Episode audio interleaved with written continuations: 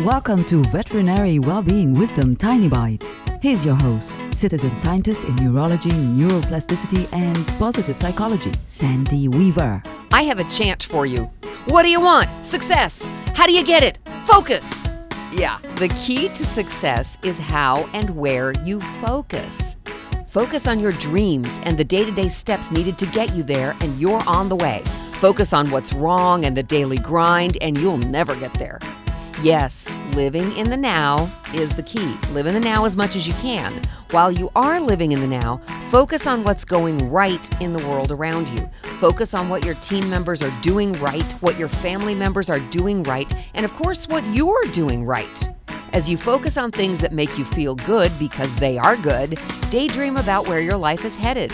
Enjoy the daydream, especially since you know that with your great focus, you are well on the way. Want more tiny bites of veterinary well-being wisdom? Subscribe to the podcast and share it with your friends. And there's lots more at centerforworkplacehappiness.com. Here's to your well-being, one tiny bite at a time.